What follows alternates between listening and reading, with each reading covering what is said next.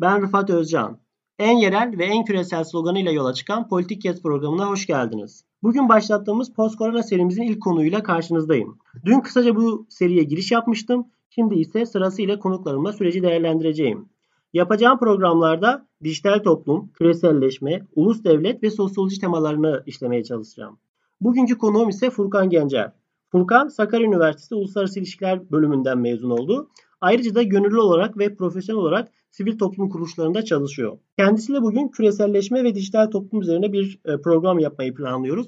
Özellikle koronavirüs e, döneminde ülkelerin aldığı tedbirleri baz alarak ve programımız başlıyor. Furkan programa hoş geldin. Merhaba Rafat, hoş bulduk. Davetin için teşekkür ederim. Rica ederim. Özellikle ilk başta şeyi sormak istiyorum. Küreselleşmeyi bize açıklayabilir misin ve ondan sonra koronavirüs bağlamında bunu nasıl değerlendirebiliriz? E, tabii öncelikle e, kısa bir küreselleşme terimine değinmek gerekiyor. E, 1970'lerden bugüne küreselleşme terimi üzerine sosyal bilimciler olmak üzere farklı alanlarda çalışan araştırmacılar e, derin tartışmalar yapıyor. Kuşkusuz ki bu tartışmaları en önemli katkıyı Kanadalı iletişim kuramcı e, Marshall McLuhan yapmıştır. E, McLuhan, Edward Said gibi kamusal entelektüel olarak tanımlayabileceğimiz birisi. O güne kadar dünyanın parçalı bir siyaset ve kültür yapısına sahip olduğunu düşünüyor. İletişim teknolojinin yaygınlaşmasıyla zaman içerisinde küre küresel bir köy haline geleceğini dünyanın söylüyor. Aynı zamanda Mektuhan bu 1960'larda ortaya attığı terimde e, köy metaforunun temelinde sır kavramını bulunduruyor. Köyde hayatını sürdüren insanlar arasında iletişim kaçınılmazdır ve iletişim oldukça köyde de sır olmayacağı görüşündedir.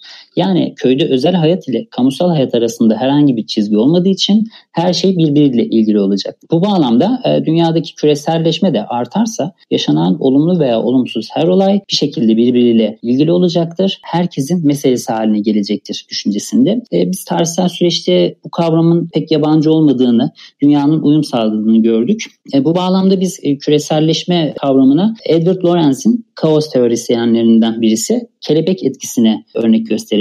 Matematikçi ve meteorolog olan Lorenz e, hava durumu ile ilgili hesaplamalar yaparken bir örnek veriyor. Amazon ormanlarında bir kelebek kanat çırparsa Amerika'da fırtınaya kopmasına neden olabilir diyor. Kısacası bahsetmek istediği sistemdeki değişikliklerin öngörülemez sonuçları olabileceği. E, malumunuz 1970'lerde internet ortaya çıkıyor.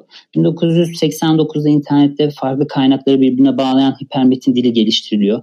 1991'de ilk web sayfası yayınlanıyor. 96 yılında Hotmail ilk web tabanlı e-posta hizmetine başlıyor. 1998 yılında ise Google kuruluyor.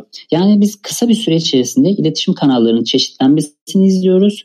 Buna bağlı olarak da sınırların kalkmasına, devletlerin, şirketlerin ve bireylerin arasındaki iletişimin daha ileri bir seviyeye geçmesine şahitlik ediyoruz. Küreselleşme ile mal ve hizmetlerin sermaye hareketinin önündeki engeller azalıyor. Gelişmekte olan birçok ekonominin yaşam standartları ve gelirleri artıyor. Ki buna bağlı olarak da fikirler de her zamankinden daha hızlı yayılıyor. Son 15 yılda bu teknolojik gelişimin, internetin yaygın kullanılması neticesinde biz bu sonuçlara ulaştık.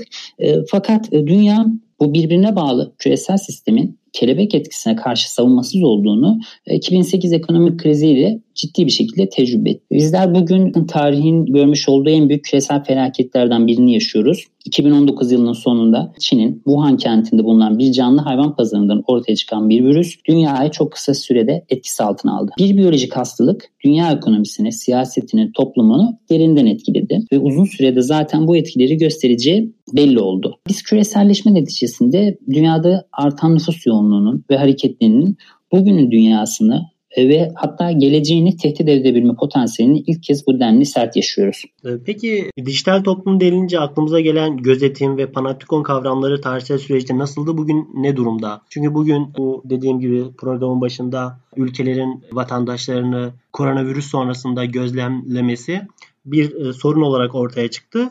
Bu gözetim ve panoptikon kavramlarını da bize e, açıklayabilirsen. İlk bakışta günümüzün bir problemi gibi gözüküyor gözetim. Çoğu insan belki aşikardır bu kavramı ama tarih boyunca birçok dönemde varlığını sürdürmüş bir kavramdır. Tarihsel süreç içerisinde gözetim modern dünyanın değişmesiyle birlikte farklı bir karaktere bürünüyor. Son yıllardaki teknolojik gelişimin neticesinde de modern dünyanın temel bir problemi haline gelmiştir. Gözetimi bir nevi toplumsal kontrol olarak da tanımlayabiliriz. E, biz 2000'li yıllardan sonra artan bir istihbarat faaliyetlerine şahittik. Yaptık. Yaygın internet ve sosyal medya kullanımını insanlar e, yoğun bir şekilde kullanıyor. Reklam ve pazarlama dijital mecralara kaydı. Yani bu gözetim toplumun artık bir distopik gelecek tanımı olmaktan çıktığını gösteriyor. Yani bizler e, tarihsel süreçte bu toplumsal kontrol meselesini çok fazla örneğini yaşadık. Örneğin Amerika'da Wilson Birinci Dünya Savaşı'nın ortasında 1916 yılında zafersiz barış sloganıyla başkan olarak seçildi. Fakat o dönem son derece pasifist bir toplum var ve bu toplum Avrupa'da savaşa girmek istemiyor. Savaşın girmesi ikna edilmesi için de e, Wilson yönetimi konuda Creel Komisyonu'nu e, oluşturuyor. Creel Komisyonu propaganda komisyonu olarak 6 ay içerisinde faaliyetlerini gerçekleştiriyor ve pasifist olan halk e, savaşa e, hazırlanıyor. E, yine biz aynı şekilde İkinci Dünya Savaşı'na giden süreçte bu savaş e, esnasında gördük propagandayı, medya disiplininin e, kamusal alanda yoğun bir şekilde kullanılmasını. E, Nazi Almanyası buna en önemli örneklerden birisi Goebbels'in malum propaganda bakanlığıyla Nazileri olağanüstü bir iletişim stratejisi istedi. Biz diğer siyasi iktidarları da e, bu savaşa giden süreçte toplumu mobilize etmek için o dönem var olan iletişim araçları ile propaganda faaliyetlerini yoğun bir şekilde kullandığını görüyoruz. Yine biraz daha ilerleyen zamanlarda Soğuk Savaş döneminde iki kutuplu toplum var ve gözetimin sağlanması için bu iki kutupta uzun uğraşlar veriyor. Tabii bu toplumsal kontrol veya gözetim meselesi genelde batıda bilinen bir George Orwell'ın 1984 romanında kullanılıyor daha çok bu kavram. Büyük birader kavramı ile bu sloganlaştırılıyor. Ya bugün çoğu insan tarafından büyük birader seni izliyor gözetimin e, gayri resmi sloganı diyebiliriz. Çünkü artan teknoloji demokrasilerin bile otoriterleşme eğilimleri gösterdi bugünler çoğu insan tarafından günümüz dünyasının 1984 romanına benzetmesine neden oluyor. Eric Arthur Blair asılıdı olan e, George Orwell romanında totaliterlik potansiyeli taşıyan iktidarların vatandaşlarının hayatlarını kontrole başlaması ortaya çıkacak duruma dikkat çekiyor. Yani gözetim kavramı konusunda örnek gösteren tabii diğer metaforlar da var. En eski metaforlardan biri yine 1700'lerin sonlarında İngiliz hapishane reformcusu, toplum kuramcı filozof Jeremy Bentham tarafından e, yapılmıştır. Bentham e, Yunanca'da her yeri gören yer bütünü gözlemlemek anlamlarına gelen panoptikon düşüncesini ortaya atıyor. E, panoptikon sekizgen biçimde bölmelerden oluşan bir binadır. Aslında bir mimari şemadır, bir çizimdir. E, binanın tam ortasında bir gözetleme kulesi vardır. Bu gözetleme kulesinden bütün hücreler görülmektedir. Fakat mahkumlar bu gözetim yapan kişiyi görememektedir. Ya buradaki amaç mahkumların her daim izlendikleri fikrini yerleştirmektir. Ki böylece mahkum izlenmese bile otokontrol mekanizmasını geliştirecek. E, buna bağlı olarak da davranışlarını denetlemeye başlayacaktır. Çizimi e, kamusal alanda da benzer görüyoruz. Çünkü insan sürekli tehdit altında gözetlendiğini hissederse ona göre davranışlarına dikkat edecek ona göre hareketlerini sergileyecekti. George Orwell mesela Stalin dönemindeki Sovyetler Birliği'nde de böyle bir durumun söz konusu olduğunu söylüyor. Benzer fakat daha yakın bir zamanda geçen ilişkili bir örnek ise Doğu Almanya. Doğu Almanya'nın 15 milyonluk nüfusu vardı ve 100 bin Stasi görevlisi vardı. Tabii bir o kadar da muhbiri vardı. Stasi görevlisi istihbarat görevlisi diyebiliriz. Gözetime biz sadece siyasal alanda rastlamıyoruz. Gözetim dijital dünyada özel hayatta faaliyetlerini yoğun bir şekilde sürdürüyor. Bizler bugün itibariyle baktığımız zaman dünyanın en değerli marka listesinde Apple'ı, Google'ı, Microsoft'u, Amazon'u ya da Facebook'u görüyoruz. Bu dijital dönüşümün öncüleri arasındaki şirketlerden Sadece Apple, klasik diyebileceğimiz telefon, bilgisayar, tablet gibi ürettiği ürünler ile konumunu alıyor. Fakat diğer firmalar ise kullanıcılarına bedava hizmet sunarak bu konuma erişebilmiştir. Tabii bu şirketler ücretsiz hizmetlerin dışında muazzam gelir sağlayan hizmetleri var. Bunlar Google için AdWords ve AdSense hizmetleri tahmin edilmeyeceğimiz büyüklükte reklam gelirleri sağlanıyor buradan şirketlere. Ee, yani şirketlerin kullanıcı sayılarının marka ve pazar değerlerinin yüksek olması e, önemli sayıda kullanıcı verisine sahip olması ile açıklanıyor. E, kısacası sosyal mecrada faaliyet gösteren bu şirketlerin iş modeli kişisel verileri toplayıp analiz etmek, yapılan aramaları sürekli kaydetmek ve buna bağlı olarak özelleştirilmiş pazarlama strateji geliştirmektir. E, bunları da diğer alıcılara, şirketlere satmaktır.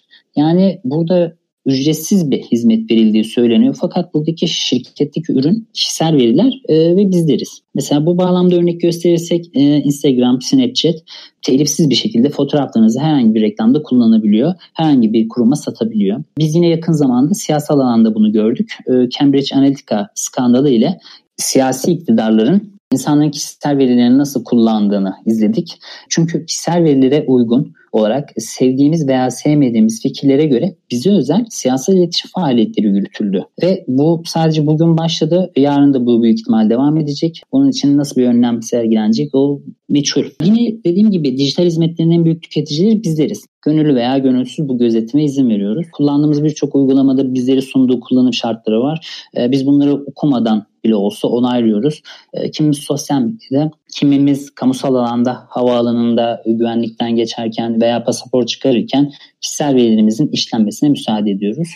Ee, örneğin yani Çin'de insanlar 200 milyon kamerayla izleniyor. O kişinin bir sosyal medya kullanmasına gerek yok. Sokakta olduğu zaman izleniyor. Furkan Panopticon kavramından bahsederken Bateman'a atıf yaptı. Aslında Bateman'dan sonra bunu bizim hayatımızda daha da sokan, daha da popülerleştirmesini sağlayan Foucault. Foucault e, Hapishanenin Doğuşu kitabında bu panoptikon kavramını tekrar ele alıyor. Görünmez gözetleyici yönetim olarak ya da görünmez bir iktidar olarak metaforlaştırılıyor. Toplum birçok alanda da bunun kullanılabileceğini kaydediyor. Yine Furkan'ın söylediği gibi hücre sakini her an izle, izlenebileceğini düşünecek. Bu şekilde öğrenciler kopya çekemeyecek, gözetim altında hastalar kaçamayacak, işçiler tembellik yapamayacak diyor. İktidarın bir kişinin değil gözün iktidarından bahsediyor. Bu önemli bence. Dolayısıyla şu an e, bizim de e, yaşadığımız şu günlerde karantinayla herkes aslında kendi hapishanesinde bir gözlem altında. Kendi Panoptikon hapishanemizdeyiz. Ve e, Foucault'un da bahsettiği gibi yani iki tane şeyden bahsediyor Panoptikon'a e, aktif yaparken. Yalnızlık gözlemlenmek. Ve şu an hem yalnız hem de gözlemleniyoruz. Dünyaca kavramın hakkını e, verdiğimizi düşünüyorum. Şimdi bu bağlamda bir diğer e, sorumuza geçiyorum Furkan. Dijital toplumdan bahsettik, gözetimden bahsettik. E, sence gözetim neden arttı? Mahremiyet bugün te- daha da tehlike altında mı? Şöyle e, aslında teferruatlı bir soru bu. E, Birçok farklı başlıkta cevabı var. E, yani yani güvenlik olabilir, tüketim olabilir. Çok nedeni var, birçok başlığı var. E, ben güvenliğe biraz e, gireyim burada. Şimdi gözetimin en temel gerekçelerinden birinin güvenlik olduğu bilinen bir gerçek. Yani sembolik anlamda şöyle e, örneklendirelim. Eskiden surlarda, kalelerde nöbetçiler bulunurdu. E, nöbetçilerin amacı gözetleme yapmaktı. Yani kimin dost, kimin düşman olduğunu anlayabilmek için izleme görevini ifade ediyorlardı. E, şimdiki 21. yüzyılda ise gözetim teknikleri değişti ve artık teknolojiden yararlanıyor. E, küresel anlamda da bir 11 Eylül vakası oldu Amerika'da. Şimdi 11 Eylül ile birlikte e, artık dünyada güvenlik tekrar baştan yazılmaya başladı. E, hukuken de aynı şekilde yazılmaya başlandı. Mesela 11 Eylül saldırılarının ardından Bush yönetimi USA e, Patriot yasasını kabul ediyor. E, ya yasanın amacı terör saldırının önlenmesinin güçlendirilmesi. Fakat bu durum devletin izleme olanaklarını artırıyor. Yani mevcut yasa ile yabancılar belirsiz bir süre altında gözaltında tutulabiliyor. Aynı zamanda kişisel finansal verileri, kişisel veri rahatlıkla inceleniyordu. Tabii ki buradaki problem herhangi bir mahkeme kararı olmaksızın bunu yapabiliyordu. Şimdi özellikle biz güvenliği şöyle bakalım. 11 Eylül sonrası dünya istihbaratında bir büyüme oldu. İnsanların mahremiyeti tehlikeye girdi. Bu süreçte de birçok yasa gözetimi meşru kılmak zorunda kaldı. E, bizler bunu ne zaman gördük? E, 5 Haziran 2013 tarihinde Ulusal Güvenlik Dairesi çalışanı Edward Snowden'ın e, The Guardian'da yayınladığı NSA istihbarat belgelerinde gördük. 2004 mesela Madrid, 2005 Londra, 2015 Paris, 2016 Brüksel ve e, 2016 yine İstanbul terör olayları terörle mücadelede mahremiyeti yine tehlikeye soktu diyebilirim tırnak içerisinde. Çünkü insanlar e, güvenliğin özgürlüklerden veya mahremiyetten daha önemli olup olmadığını düşünmeye başladı. Şimdi örneğin koronavirüs salgında bir güvenlik meselesi haline geldi. E, küresel bir felaket var, küresel bir güvenlik krizi var. E, bu bağlamda devletlerde yöntemler arıyor. Devletlerin de en büyük imkanları veri kaynaklarına erişebilmek ve bu bağlamda ne yaptılar? Yakın zamanda mesela Almanya Deutsche Telekom şirketinden bildiğim kadarıyla Robert Koch Enstitüsü için kullanıcı verilerini istiyor. Benzer veri erişim, erişimi için İngiltere Telekom şirketleriyle görüşüyor. Çünkü insanlar e, böyle önem arz eden bir konuda sağlığı ve güvenliği için bu erişimlere zaten gönüllü olarak olumlu bakar. Fakat kararın insentiflerinde olmadığını farkında değil. Çünkü İngiltere örneğinde 2016'da çıkan bir yasa var. Soruşturma yetkileri yasası. Zaten devletin şirketlerden bu verileri isteyebileceği imkanını veriyor. Yani mesela yakın zamanda Amerika Adalet Bakanlığı koronavirüsü kasıtlı olarak yayan insanların terörizm ile suçlanabileceğini açıkladı. 16 Mart'ta mesela İsrail hükümeti e, yurt içi gizli servisi Shin Bet'i enfekte olmuş kişilerin e, cep telefonlarını izlemek, bunlara erişebilmek için teknik bilgilerini kullanmak üzere etkilendirdi. Yani burada şöyle toplumun güvenliğini derinden etkileyen her olay gözletimin artmasına, mahremiyeti sınırlandırmasına neden oluyor. Tabii buna dediğim gibi tüketim başlığı da var. Kısaca bahsetmek gerekirse hani şirketler kullanıcılarını, müşterilerine daha iyi bir hizmet sunmak için pazarlama stratejileri geliştiriliyor. Bizim girdiğimiz web sitelerinden çerezler aracılığıyla beğenileri kategorileştiriyor. Burada da bir gözetim işlevi var. Bunu da e, özel alanda, e, ekonomik alanda görüyoruz. Peki son olarak şunu sormak istiyorum Furkan. Korona günlerinde ülkelerin koronavirüsle ilgili farklı farklı mücadele yöntemleri var. Ülkeler nasıl mücadele ediyor? Kullanılan yöntemler neler? Bunlara örnek olarak neleri verebiliriz? Bunları da bize biraz açıklayabilir misin? Koronavirüs küresel bir felaket malum ama ülkelerin mücadelesi yerel. Yani bunu hepimiz şahitlik ediyoruz. Küreselleşme kısacası nimetlerini artırıyor, külfetlerini de yerelleştiriyor. Ee, biz dediğim gibi yukarıda konuyu bahsederken hani biraz önce ekonomik krizden bahsettim. 2008 ee, ekonomik krizinde bir küresel mücadele yöntemi e, ne olursa olsun uygulandı. Amerikan öncülüğünde e, ülkeler bir araya geldi. Birbirleriyle ilgili bir bilgi paylaşımı yaptı. Fakat biz bir koronavirüs bağlamında bunu göremedik. Ee, birçok düşünür de zaten bu mücadelenin küresel bir plan dahilinde çözülmesi gerektiğini düşünüyor. Maalesef belirli işbirlikleri dışında herhangi bir ülke toplanmadı ve mücadeleler sürekli yerel halde gerçekleştirildi. Biz bunun dezavantajlarını okumamız gerekiyor. Çünkü her ülke eşit şartlara sahip değil. E, bazı ülkeler mücadeleyle başarılı oluyor. Bazı ülkeler vaka eğrisinde çaresiz bir grafik çiziyor. Hemen hemen her ülke salgını takip ve kontrol etmek için sınırları kapatıyor ama bu yeterli olmuyor. Sokağa çıkma yasağı yeterli olmuyor. Salgının daha fazla yayılmaması için tabii birçok yerde karantina yöntemleri uygulanıyor. Ee, bazı ülkelerde bu karantina yöntemlerine ek olarak modern yöntemler olan teknoloji, dijital gözetim ve büyük veriden yararlanıyor. Ee, yani gözetim kavramını bahsederken e, Panoptikon'dan bahsettim. Ee, bu korona günlerinde ise e, bıraktı. Yani ülkeler salgını takip etmek için dijital uygulamaları, veri ağlarını kullanıyor. Ve bu ilk kez olmuyor. 2008'de Amerika'da e, gerçekleşen bir influenza grip salgınında e, Google Flu Trend projesi uygulanıyor. E, bunun için büyük veri kullanılıyor. Aslında proje ilk başlarda başarılı oluyor. Fakat çalışmalar devam ettikçe Google'daki aramaların datayı takip edememesinden dolayı yani hasta olmayan insanlar da arama yaptığı için oraya bir veri girişi olduğu için kontrol edilemedi. Bu büyük verinin kullanılması biraz başarısız olundu. Projede zaten rafa kaldırıldı.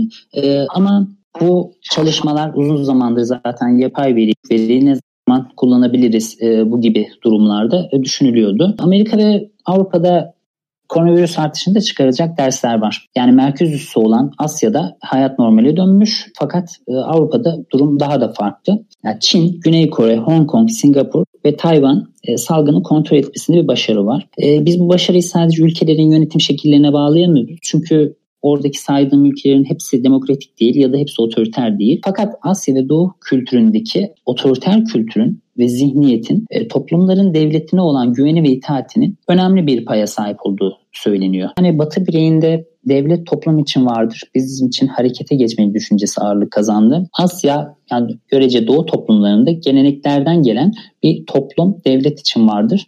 Bizim harekete geçmemiz lazım düşüncesi ağırlık kazanıldı bence. E, toplumun geneli bir dayanışma içerisinde hareket et diyebiliriz. Zira doğu toplumlarında özel alan düşüncesi olmamasına rağmen rakamlar bize sosyal mesafe kuralının uygulandığını gösteriyor. Batı bireyinde e, bir marketlere saldırı e, gerçekleşti. Bu çoğu düşünür tarafından e, şımartılmış Batı bireyinin çaresizliği olarak gösterildi. Şimdi Asya'da kültürel ve geleneksel dinamiklerin dışında bahsettiğim gözetim ve büyük veri yoğun bir şekilde kullanılıyor. Sadece zaten Çin 3 aylık bu süreçte 2000 yeni teknolojiden faydalandığını söylüyor. Ee, yani Çin'de zaten bildiğimiz e, bir şey gözetim e, ilgilenen, takip edenler Çin'in bu gözetimi ne kadar yaygın kullandığını aşinadır. Çin'in insanların yaşamlarını izleyen, yüz tanıma özelliğine sahip 200 milyon güvenlik kamerası var. Vakalarda ilk çıktığı zamanlar insanların ateşini ölçen uçan dronlar e, gökyüzünde yerini almıştı. E, ulaşımın olduğu her yerde özellikle metro istasyonunda bu kameralarda kısa ölçer sistemler devreye sokuldu. Dijital araçlar aracılığıyla ilk önce insanların hastalık belirtileri olup olmadığına bakıldı. Ardından hastalığın nasıl yayıldığı açıklayan veriler toplandı ve son olarak da temas takibi yapıldı. Yani enfekte olan kişinin kimlerle temas etmiş olduğu belirlendi. Yani burada mesela örnek çok fazla var. Çin'in Hebei eyaletinde yaşayan Elvis Leo isminde bir kişi evinde koronavirüs karantinasına alınmasına rağmen karantinayı ihlal ediyor ve Hong Kong'a giriyor, geri dönüyor. Yetkililer de bu durumu e, bir daha yaşanmaması için Leo'nun telefonunu kendi numaralarına ekliyor. Ve Louis'e WhatsApp konum paylaşımının her zaman açık olarak güncellenmesini söylüyor. Şimdi WhatsApp'ta mevcut konum paylaşımında 8 saat sınırı vardır bilen bilir. Ve Louis de her 8 saatte bir bu konumu güncellemek zorunda kalmıştır. Yani bu buna benzer uygulamalar çok fazla. Alipay, e, WeChat üzerinden yoğun olarak kullanılıyor Asya'da. İnsanlar sa- sağlık kontrolü yapıldı. Örneğin Alipay uygulamasında kullanıcılar sağlık durumlarına göre yeşil, sarı, kırmızı renklerinde QR kodlara sahip oluyor. Yeşil sınırsız hareket, sarı 7 gün karantina, kırmızı 2 haftalık karantina içeriyor. E, ve e, Çin'in birçok şehrinde e, bu uygulamalarda bu kodları göstermeden dolaşmanız imkansız. E, buna benzer yine diğer başarılı bir ülke var. Singapur. Singapur Teknoloji Ajansı ile Sağlık Bakanlığı'nın geliştirmiş olduğu bir uygulama var. Trace Together. E, bu uygulama da en önemli, en başarılı örneklerden birisi. Uygulamada virüs teşhisi konulan birisiyle eğer farkında olmadan 30 dakika boyunca temasınız olursa o bildirim size yolluyor uygulama o yeri terk etmenizi söylüyor. Yani fakat burada şöyle bir şey var. Çin'in aksine uygulamayı indirme zorunlu. Ee, ona rağmen Singapur'da 1 milyona yakın kullanıcı tarafından kullanılıyor. Uygulama Bluetooth sinyalleriyle çalışıyor ve buna bağlı olarak da Singapurlu yetkililer biz verileri toplamıyoruz, kimseyle paylaşmayacağız, mahremiyete önem vereceklerinin de sözünü veriyor. Yine bir örnek Güney Kore. Güney Kore'de Çin gibi büyük bir salgın yaşadı. Fakat ilerleyen süreçte vaka sayısındaki eğriyi düzleştirdi. Ee, yine korona 100 metre uygulaması. Bu eğer teşhis konmuş bir hastanın yanına 100 metreye yaklaşırsanız kullanıcılara uyarı veriyor. Karantina hastalarının yönelik uygulamalar aktif. Eğer karantinadaki vatandaş habersiz bir şekilde başıboş dolanıyorsa uygulamalı yetkililere durumu haber veriyor. Buna benzer çok fazla örnek var. Ee, yine Tayvan. Tayvan bildiğimiz gibi Çin'in izolasyonu yüzünden uluslararası toplumdan ve örgütlerden dışlandı. Fakat e, koronavirüs mücadelesi birçok ülkeye oldu. Örneğin bir örnek var yine. Sean Bright isminde e, birisi Güney Kore'den Tayvan'a geliyor. İki hafta karantinada kalması gerekiyor. Fakat e, söylediği, konaklamak istediği yerin dışına e, taksiyle çıkıyor ve karantina ihlal ediyor. Bir süre sonra Bryant yetkililer tarafından aranıyor. Çünkü Tayvan bazı istasyonları aracılığıyla karantinadaki kişilerin cep telefonlarını takip ediyordu. Ya buna benzer zaten e, Facebook, Google milyarlarca kullanıcısının verisini hali hazırda paylaştığını Dünya Sağlık Örgütü ile ve diğer kurumlarla e, buna yönelik farklı modellemeler üzerine çalıştığını söylüyor. Yani bu koronavirüs kapsamında gerçekleştirilen bu gözetim zamanla çok tehlikeli bir hal almaya başladı. E, çünkü daha önce terörle mücadele kapsamında alınan kararlar birçok ülkede hala yürürlükte. Tehlikenin geçmediği tekrar ortaya çıkarsa buna engel olmak için bu uygulamaların devam etmesi gerektiği söyleniyor. Aynı bağlamda işte koronavirüs ile mücadele için alınan bu gözetim kararları tekrar bir salgın ihtimaline karşı yürürlükte kalacak mı? Veriler daha sonra ne için kullanılacak? Henüz bunlar e, cevapsız sorular. Tabii eğer insanlara mahremiyet mi, özel hayat mı yoksa sağlık veya güvenlik mi diye sorulsa cevabın az çok ne olduğunu hepimiz biliyoruz. Anladım. Son olarak bu alınan önlemlerin kalıcı olup olmayacağı üzerine herkes gibi şüphelerim var. Homo Sapiens'in yazarı Harari'de bugün yayınlanan yazısında korona ile ilgili yazdığı yazıda e, yazıyı şu şekilde bitiriyor. Özellikle de ufukta hep başka olağanüstü durumun saklı olduğunu düşünürsek acil ve geçici önlemlerin genellikle kalıcı olmak gibi bir huyu vardır diyor. O da e, hepimiz gibi aynı endişeyi paylaşıyor. Bunu da eklemiş olayım.